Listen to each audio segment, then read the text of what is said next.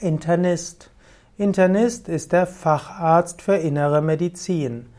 Der, es braucht eine sechsjährige Facharztweiterbildung, davon sechs Monate in der internistischen Intensivmedizin und weiterhin mindestens vier Jahre im Stationsdienst und dann eine erfolgreich abgelegte Prüfung, um Arzt, Ärztin für innere Medizin sich nennen zu können und dann wird man im Volksmund als Internist bezeichnet.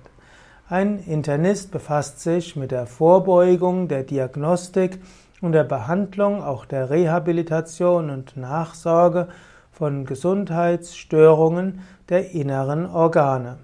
Es gibt dabei die Atmungsorgane, die Organe des Herzens und des Kreislaufs, die Verdauungsorgane, die Nieren, Blut, Blut und blutbildende Organe, Gefäßsystem, Stoffwechsel, auch Immunsystem, Stütz- und Bindegewebe, Infektionskrankheiten und so weiter. All das gehört zu den Aufgabengebieten des Internisten.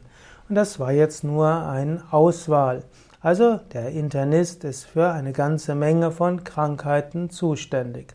Internist ist unterschieden vom letztlich Chirurgen und der Internist ist auch etwas anderes als der Hautarzt und ist wiederum etwas anderes als der Zahnarzt oder andere Ärzte, die sich mit anderen Körperteilen beschäftigen.